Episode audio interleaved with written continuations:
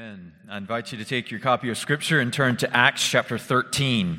Acts chapter 13. And uh, this morning we're going to look at verses 4 through 12. Uh, we are considering the theme of proclaiming the gospel as we look at Paul's first missionary journey uh, in Acts 13 and 14. And so this morning uh, we will be looking at verses 4 through 12. A couple weeks ago, we saw that Paul and Barnabas are sent out from the church in Antioch. That's the first three verses uh, of Acts chapter 13. And now we will track with Paul and Barnabas as they take on their first leg of the missionary journey here. So, Acts chapter 13, and I'll begin reading for us in verse 4. This is God's word. So, being sent out by the Holy Spirit, they went down to Seleucia, and from there they sailed to Cyprus. When they arrived at Salamis, they proclaimed the word of God in the synagogues of the Jews, and they had John to assist them. When they had gone through the whole island as far as Paphos, they came upon a certain magician, a Jewish false prophet named Bar Jesus. He was with the proconsul Sergius Paulus, a man of intelligence, who summoned Barnabas and Saul and sought to hear the word of God. But Elymas, the magician, for that is the meaning of his name, opposed them, seeking to turn the proconsul away from the faith.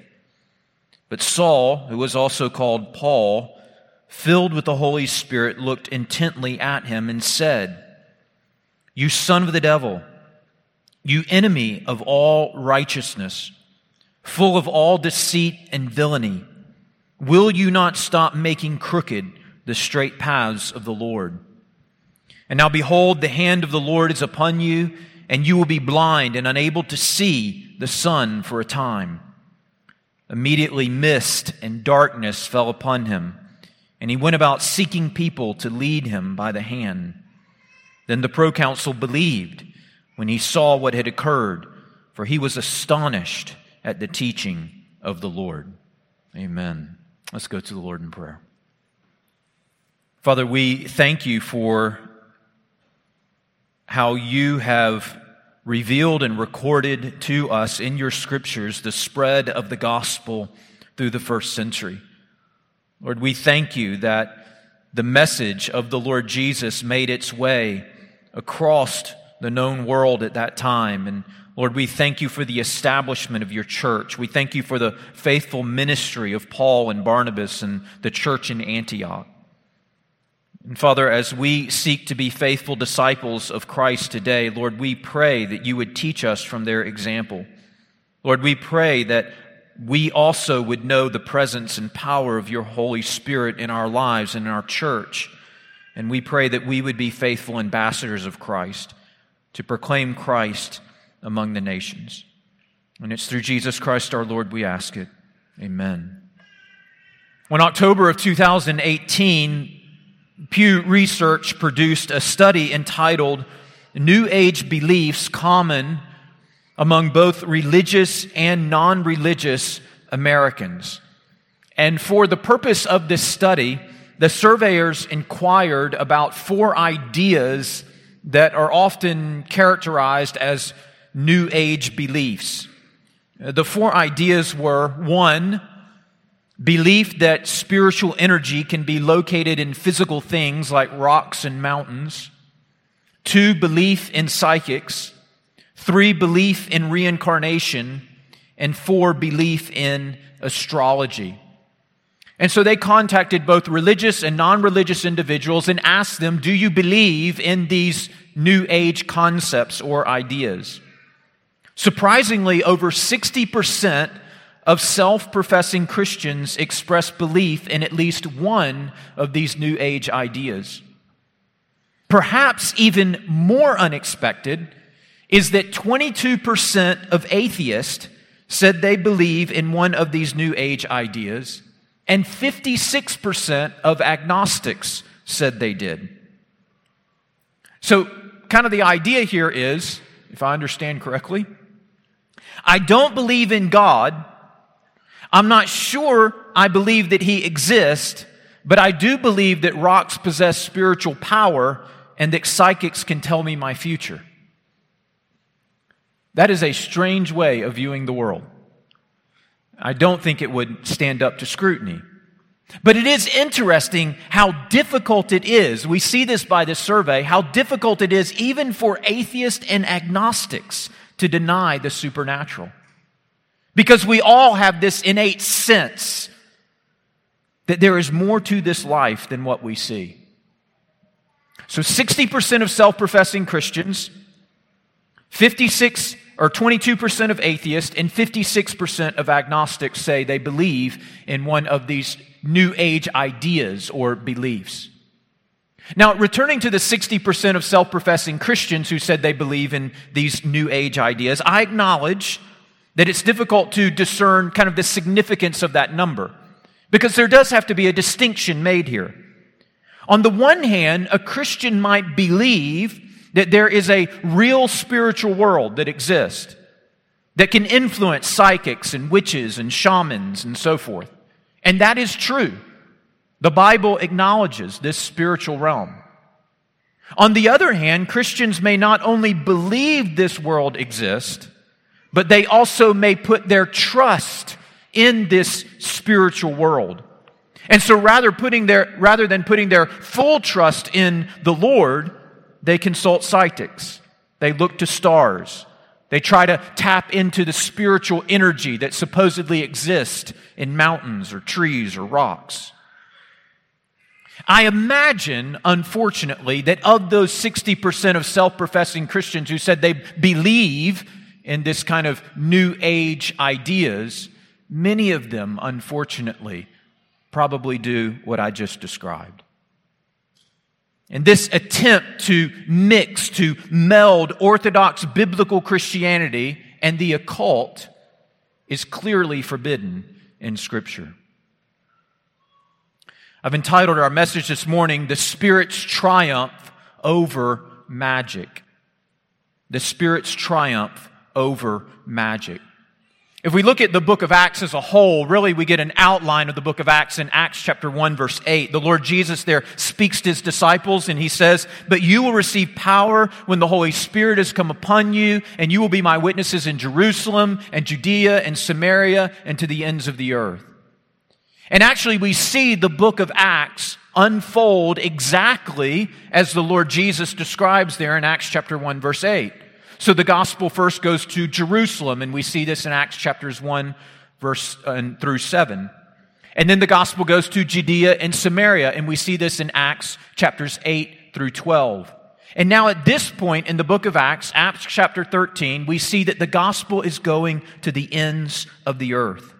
And along the way, whether it's to Jerusalem or Judea or Samaria or to the ends of the earth, as the gospel goes forth, the proclamation of the gospel is met with certain opposition. Various ideas and philosophies that oppose the faith that Paul and the other apostles are proclaiming. And one of the ideas, one of the philosophies that opposes the message of the gospel is the idea of magic and the occult. Listen to the warning of G. Campbell Morgan. He wrote this about a century ago, okay? So it's like a hundred years ago, he wrote this quote, Trafficking in the occult in the name of religion will always attract the attention of men. And it is one of the grave perils which at this hour is threatening Christian evangelism. The aim of it is to turn men aside from the faith. Perchance it is not consciously the aim of some who practice that which is false in supernaturalism, but it is the aim of the prince of the power of the air, who works through the children of disobedience to prevent the spread of the gospel. End of quote.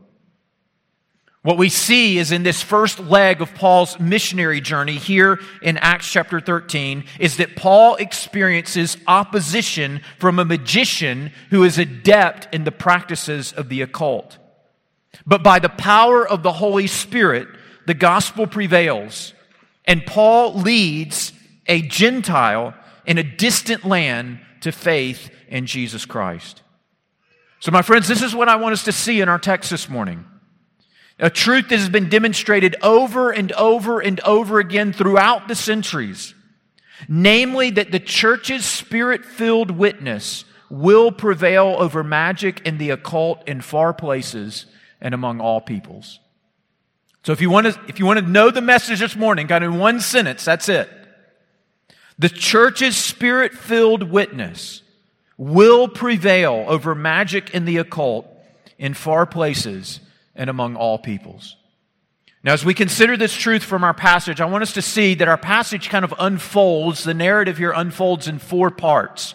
And we're going to look at each one of these parts or movements in our story. The first is this bearing witness in far places and to all peoples. So if you're taking notes, this is our first point bearing witness in far places and to all peoples. Look there in verses 4 through 7. So, being sent out by the Holy Spirit, they went down to Seleucia, and from there they sailed to Cyprus. When they arrived at Salamis, they proclaimed the word of God in the synagogues of the Jews, and they had John to assist them. When they had gone through the whole island as far as Paphos, they came upon a certain magician, a Jewish false prophet named Bar Jesus. He was with the proconsul Sergius Paulus, a man of intelligence, who summoned Barnabas and Saul and sought to hear the word of God.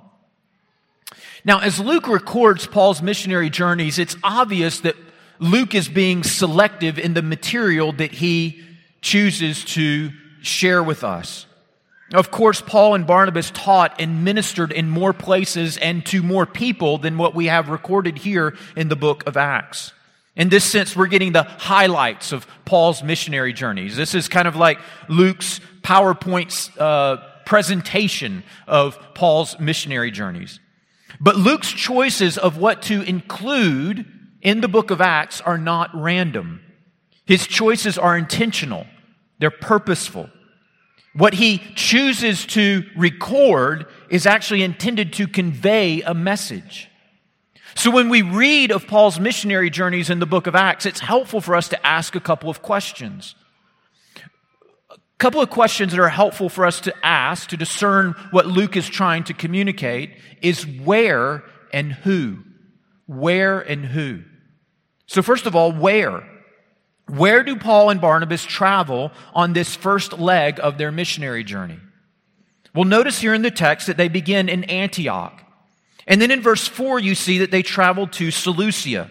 Now, Seleucia was the port city of Antioch. So they're being sent out from the church in Antioch. They go to Seleucia, and Seleucia now gives them access to the sea. Then we read in verse 4 that from there, from Seleucia, they sailed to Cyprus. Cyprus is an island in the Mediterranean Sea that is just south of modern day Turkey. We don't know why exactly. Luke doesn't tell us that Paul and Barnabas chose to go to Cyprus first, but it does make sense because we know that Cyprus was Barnabas' hometown. It was also a convenient stopping point on the way to southern Turkey. Then in verse 5, we see that as they arrived in Cyprus, they arrived at Salamis, which was on the east coast of the island of Cyprus. Then you see there in the text that when they were in Salamis, they proclaimed the word of God in the synagogue of the Jews. Then Luke tells us that they traveled 90 miles across the island of Cyprus. So they were in the east coast in Seleucia. They traveled 90 miles across Cyprus, and they arrived at the coastal city of Paphos. Okay? This was the capital city of Cyprus, actually.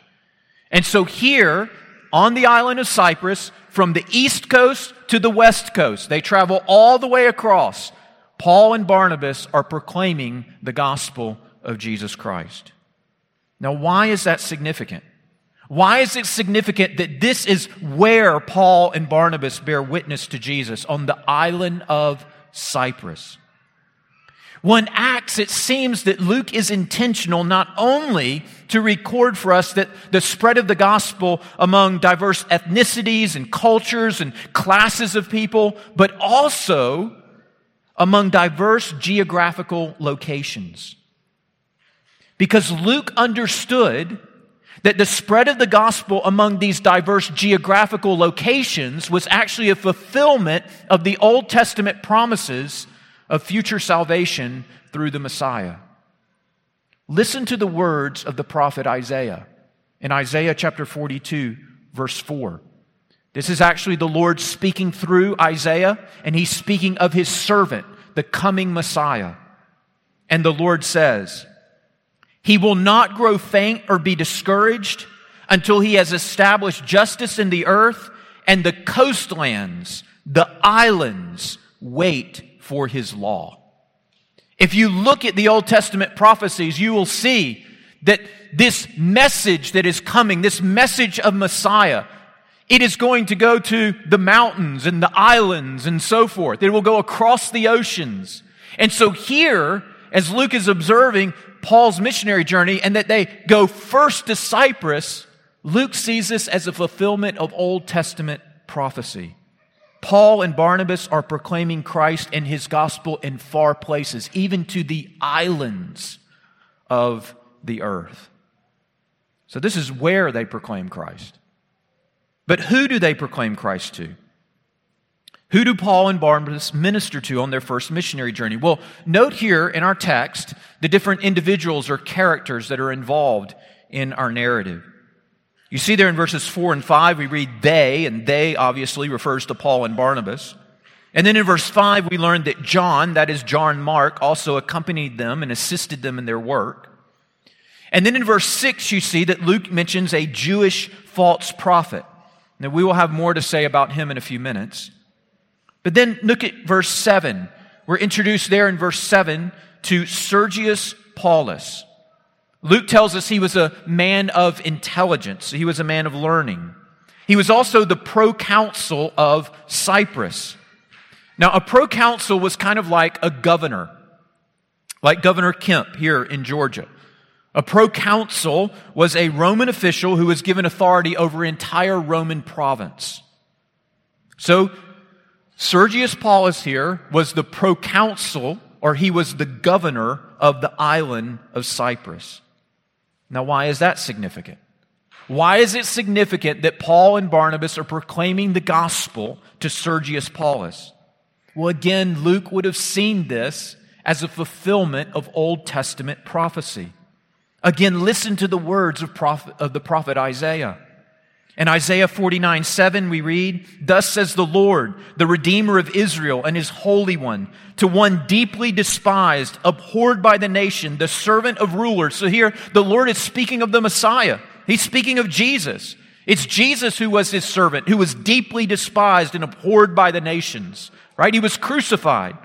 The Lord goes on to say, King shall see and arise princes, and they shall prostrate themselves because of the Lord who is faithful, the Holy One of Israel, who has chosen you. In other words, even though the Messiah, the servant of the Lord, will be despised by the nations, there's coming a day when kings and princes will bow down to him and worship him. And so here we see that Paul and Barnabas are not only proclaiming the gospel in faraway places to the islands, but they are proclaiming Christ and his gospel to all peoples, even to Gentile kings and princes of the nations. Of course, as we consider here that Paul and Barnabas are proclaiming the gospel far to the islands and among all peoples, wide to all peoples, we realize that we bear a similar responsibility to bear witness to Christ far and wide. And this means we should pray and be sensitive to opportunities. Even as Jesse led us in prayer this morning, we should pray and be sensitive to opportunities to share Christ with those in our workplace or those in our neighborhood. In so doing, we should be inclined to move towards those who are different than us and share the love and the message of Christ with them. Of course, a more direct application, though, here of Paul and Barnabas' example is to take the gospel even beyond the confines of our workplace or the boundaries of our neighborhood. As I reflect on the last 20 years or so of our ministry here at the church, we've been blessed to take mission trips or to send missionaries to Turkey and Madagascar and Southeast Asia and Africa. By God's grace, we have shared Christ in cities and rural villages, on islands and on mountains, on the continents of Europe and Africa and Asia, to folks who are rich and who are poor, to young and old, and from a whole host of diverse ethnicities, cultures, and languages. And through the example of the apostle Paul and Barnabas here, we see that this is the work that the Lord has called us to as a church.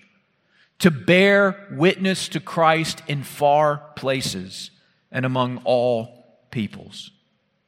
This is the first movement that we see here in our narrative. Bearing witness in far places and to all peoples. But the second point, and this is the second movement in our narrative that I want us to see, is opposition from a magician. Opposition from a magician. Yes, that does rhyme. I didn't necessarily intend for it to, but it does. Look there in verse 8. But Elymas, the magician, for that is the meaning of his name, opposed them, seeking to turn the proconsul away from the faith. So Paul and Barnabas are met now with opposition. And I want us to understand here who this magician was. We're introduced to him actually in verse 6. So if you go further back up in the text, we read, When they had gone through the whole land as far as Paphos, they came upon a certain magician, a false prophet named Bar Jesus. Now this is interesting because Bar Jesus, that name there, actually means son of salvation. So Bar Jesus, it seems that Bar Jesus would have claimed that if people took his instruction, if they followed his counsel, then they would discover the way of salvation. He is claiming to be the son of salvation. At the same time, he's claiming to be a Jewish prophet, the son of salvation. At the same time, we see in verse 6 and in verse 9 that Luke states that Bar Jesus was a magician. Now, I want to clarify something here. Luke is not saying that Bar Jesus is a wicked man because he knew some cool card tricks, you know, or because he could take his thumb off. Can you do that? See, I used to do that with my kids all the time. They were fascinated by that. But, but Luke's not saying that Bar Jesus was a wicked man because he could do some cool tricks or, you know, entertain people with a sleight of hand. Rather, Bar Jesus here claimed to possess spiritual knowledge and access to the spiritual world. Spiritual ac- or access to uh, spiritual beings and pagan deities, by which then he could, inqu- he could acquire insight into the future and he could influence future events. So that's what Bar Jesus is doing here. That's the type of magic that's being spoken of here. It's not just a entertaining people with a sleight of hand or doing some card tricks. He's claiming special access and spiritual knowledge by which he can influence future events, cast spells and curses and blessings and so forth. Dennis Johnson, who's a Christian theologian, has this to say about the practice of magic in the first century. He says, quote, in the Hellenistic Roman world, magic focused on the manipulation of supernatural forces for the benefit of individuals or for harm to their enemies. By invoking the names of one or more gods or demigods, sometimes using as many divine names as he could muster from any and every religious background, together with appropriate rituals, the magician assured his clients that he could expel demons, heal diseases, warm the heart of a reluctant lover, bring misfortune on a political rival, ward off storms and pirates at sea, enable a wife to conceive a son, and so on. End of quote. You know what's noteworthy about that? Is that that is the same reason. Those are the same kinds of reasons that people today consult their horoscope or visit a palm reader or play with a Ouija board. In other words, instead of trusting the Lord with our future, folks will often look to a New Age advisor or a saint or an angel or a deceased relative or a demonic spirit to provide them something that they believe the Lord will not provide them or cannot provide them. You see, at the heart of the practice of magic is this insistent insistence that I will get what I want when I want, how I want. Even if that means I must go above or below or around the Lord, I will get what I want. It is placing one's trust and dependence in some spiritual being or practice rather than trusting our full confidence in the loving providential care of our Father through faith in His Son, Jesus Christ. And for this reason, when we read in our text that Bar Jesus was a Jew who practiced magic, that should immediately trigger our discernment alarms. Because Jewish and magic should not go together. In fact, in the Old Testament scriptures, God consistently forbid the Jewish people from participating in or practicing magic. Listen to the words of Deuteronomy chapter 18, verses 10 through 12. There we read, There shall not be found among you anyone who burns his son or his daughter as an offering Anyone who practices divination or tells fortunes or interprets omens or a sorcerer or a charmer or a medium or a necromancer or one who inquires of the dead. For whoever does these things is an abomination to the Lord. So it is no wonder then that Luke describes Bar Jesus here in our text as a pseudo, this is the Greek word, pseudo prophetes. That is pseudo prophet, as it's translated here, a false prophet. He was a Jew who professed to be a prophet, but we know he was a false prophet because he practiced magic and was involved in the occult. Now, notice Bar Jesus' relationship, though, with Sergius Paulus.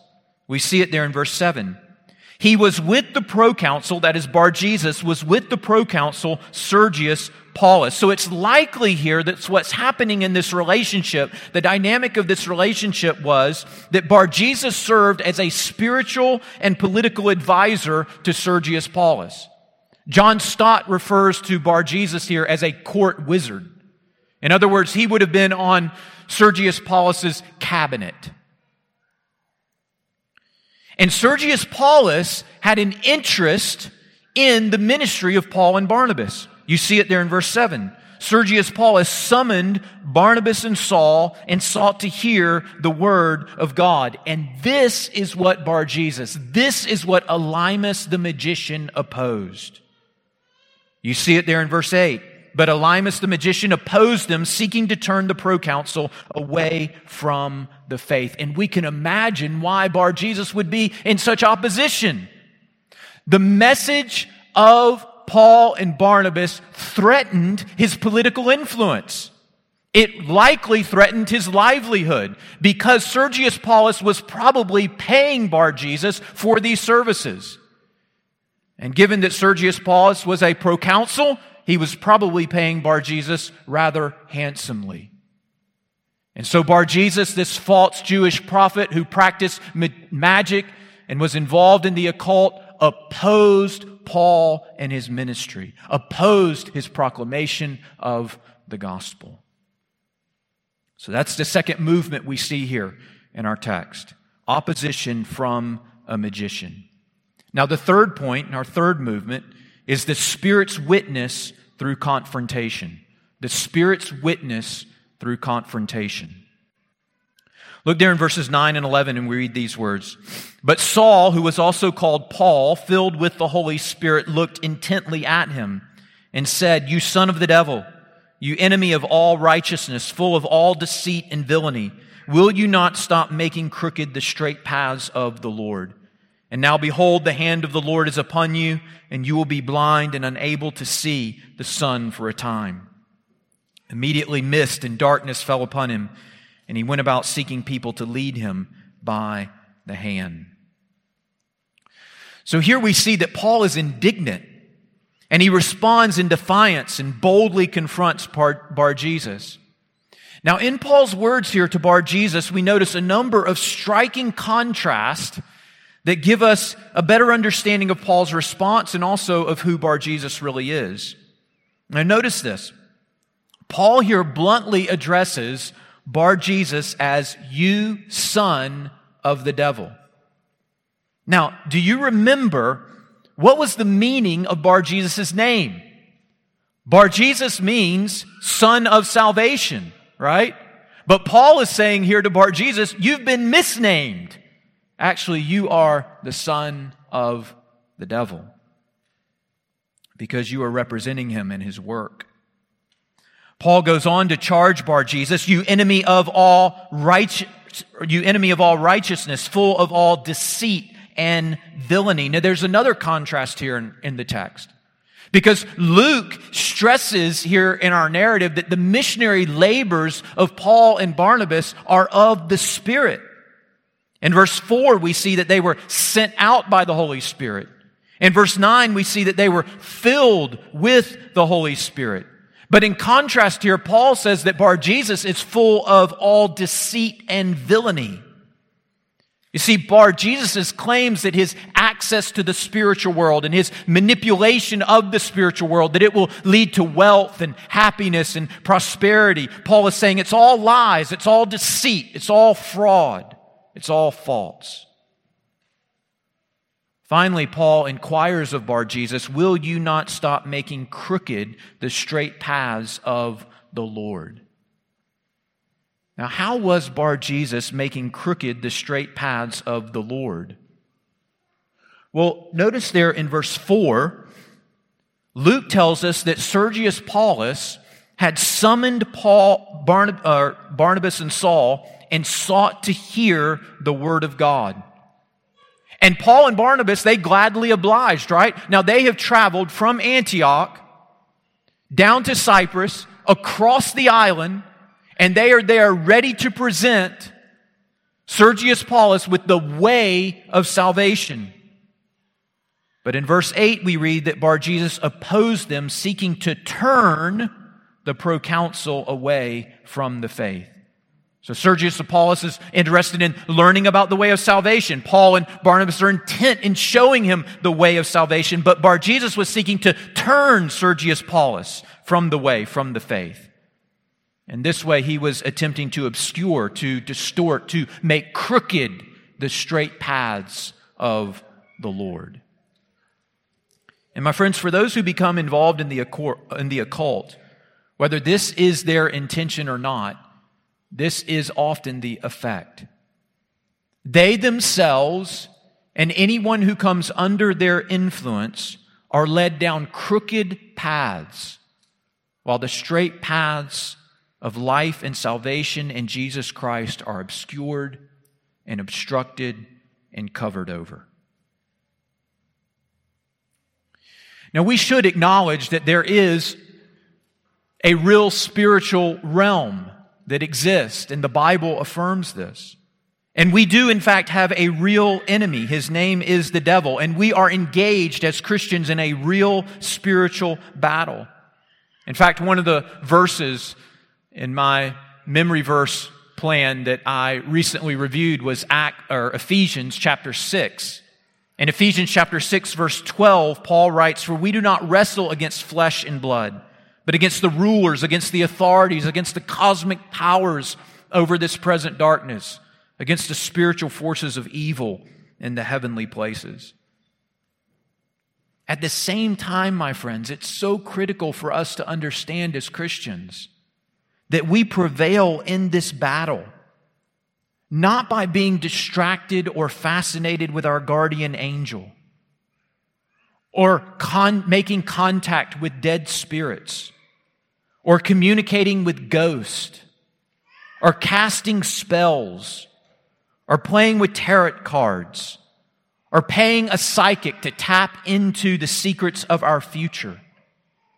All of these activities fall under the category of making crooked the straight paths of the Lord. It transfers our faith from God to lesser spiritual underlings and distracts our attention from that which is our only source of spiritual victory and power, namely Christ and His Word. And this is why Paul is so full of righteous indignation. Some folks assume that when one is filled with the Holy Spirit, they only say sweet and nice things. But that's not the case here, is it? Paul is filled with righteous indignation. And he's filled with righteous indignation for a couple of reasons. One, because Bar Jesus was claiming to be a prophet of God. And he wasn't.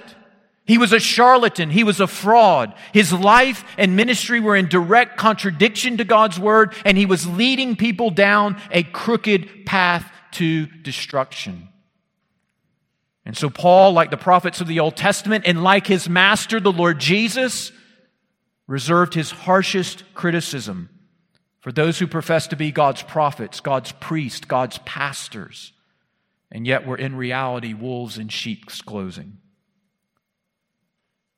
The other reason, though, why Paul was so indignant, why he was so full of righteous indignation, the other reason was love. It was love for Sergius Paulus. It was love for this man who served as the proconsul in Cyprus. It was love for this pagan Roman Gentile official who had been blinded by idolatry and occultic practices for so long. It was love for this man who, in verse 7, had summoned Barnabas and Saul and sought to hear the word of God. Out of love for Sergius Paulus, Paul was indignant and filled with righteous indignation. And my friends, Luke is teaching us here in our text that faithful Christian ministry and faithful proclamation of the gospel will consistently be opposed by the spirits of this age. But when we face spiritual opposition, Paul and Barnabas model for us that we should not wither in fear. We should not retreat but rather with confidence in Christ and His gospel, filled with the power of the Holy Spirit, out of love for those who are spiritually lost, we should press forward and boldly declare Christ and His Word. Elymas, Bar Jesus, the magician, opposed Paul. He opposed Barnabas. He opposed the gospel. But Paul and Barnabas were faithful to step forward in faith in the power of the Holy Spirit and to proclaim Christ. That leads us to our fourth point.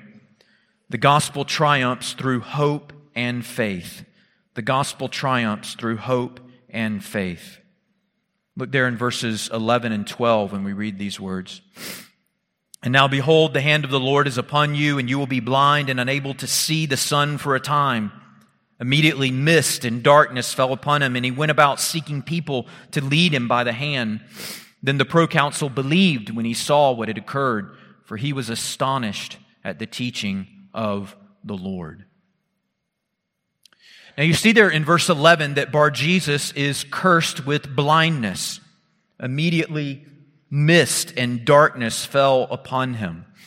And this curse is symbolic of the real spiritual blindness that Bar Jesus possessed and that he inflicted on others. And then notice in verse 12, we see that Sergius Paulus, the Roman consul, believes the gospel. So here we have two men, Bar Jesus and Sergius Paulus, two men who were involved in the occult.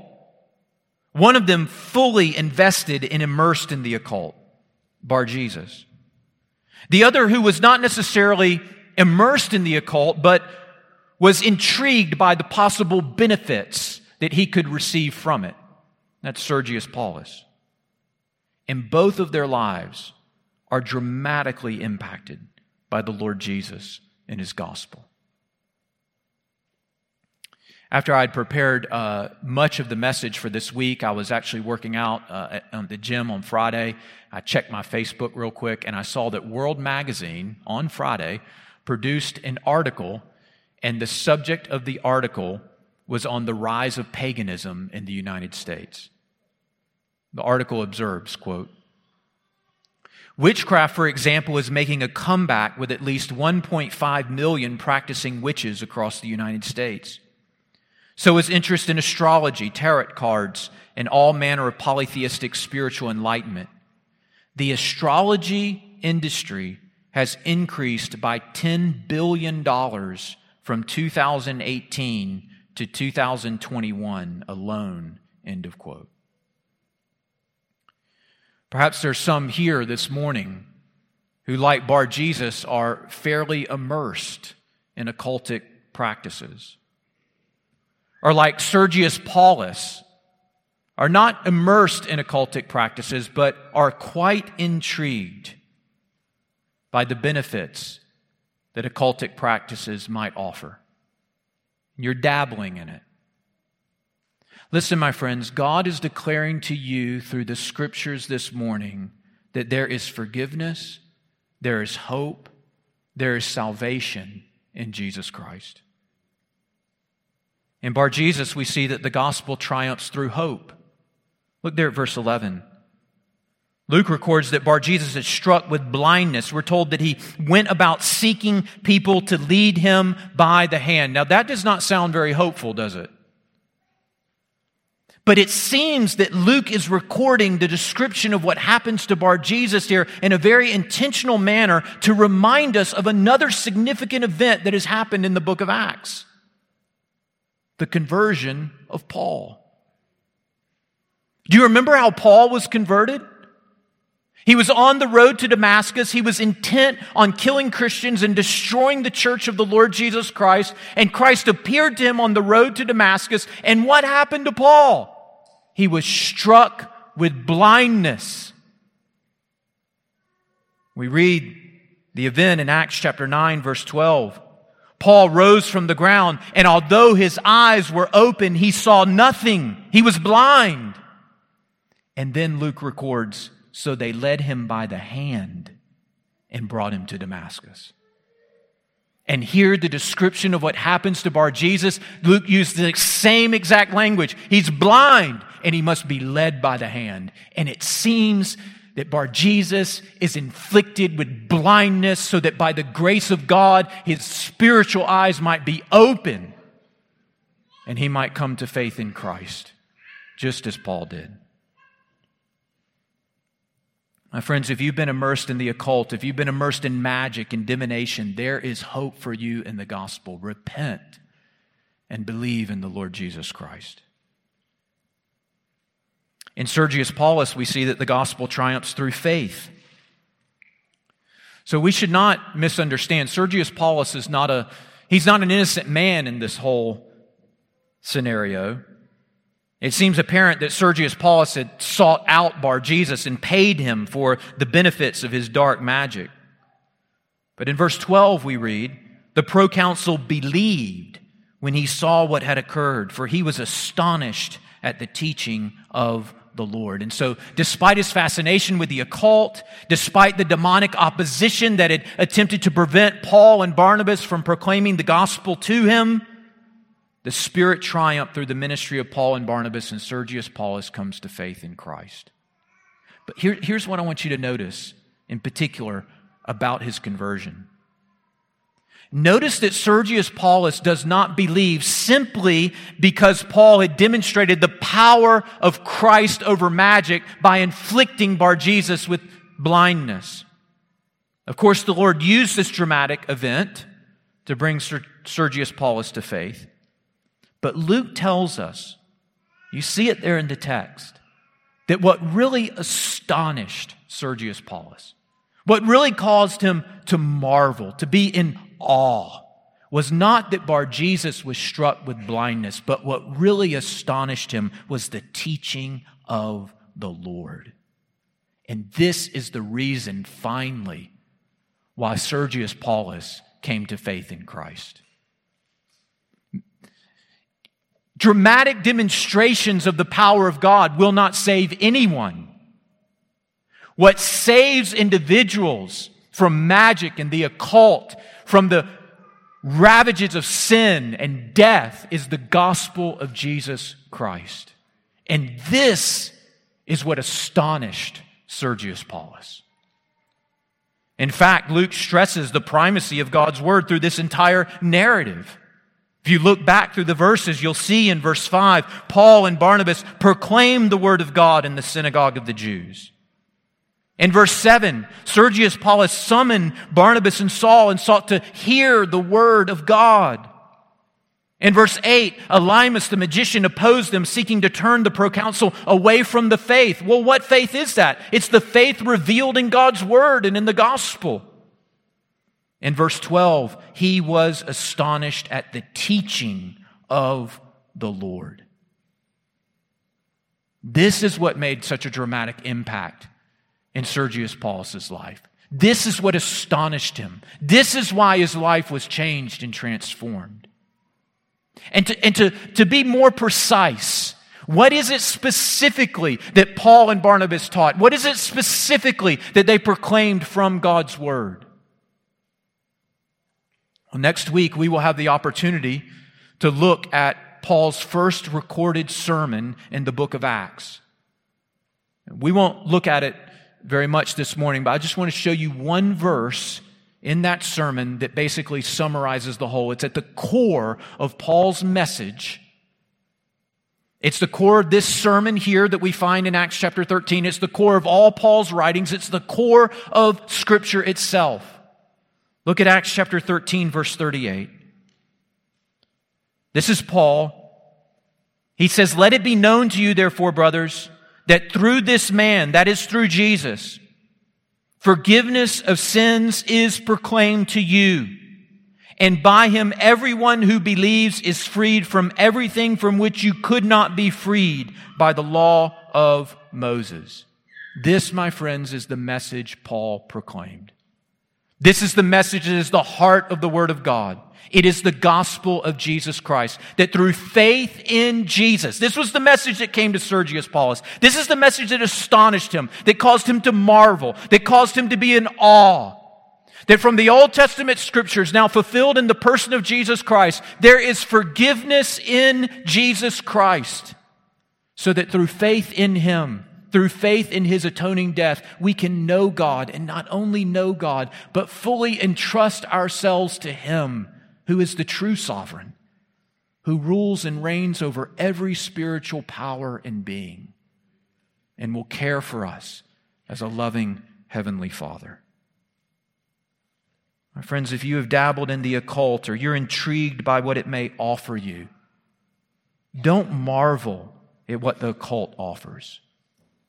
Rather, be astonished by the eternal truth of God's Word and the glory of God's grace in Jesus Christ and turn from your sins and trust in Christ. Let's pray. Father, we're so grateful for your grace and for the power of the gospel. And we recognize, Lord, that what we enjoy today, even in this church and in this worship service, is a result of the proclamation and advance of your gospel all the way back from the first century and what happened on the island of Cyprus through all of Paul's missionary journeys and the spread of the gospel from those locations then to the utter ends of the earth. And Father, we are so grateful as we realize that we, in fact, are the ends of the earth and that the gospel has come to us. We thank you, Lord, for your sovereign power. We thank you that you have demonstrated in the Lord Jesus your power over all spiritual beings, over all spiritual powers. And Father, I do pray that if there are any here this morning who have been deceived by a Bar Jesus, who have given themselves to magic, to occultic practices in various ways. I pray that by the power of your Holy Spirit and by the truth of the gospel, they would be set free and delivered. Lord, may we not entertain any of that in our own lives and our own hearts. But Lord, may we be fully devoted to you. May our hearts find our full confidence and rest and trust in you and in your faithfulness and in your word. Lord, help us as we seek to be faithful to proclaim this good news, this gospel. And we pray that as a result, many more would come to faith in Christ and be delivered from the bondages of sin. And it's through Jesus Christ our Lord we ask it.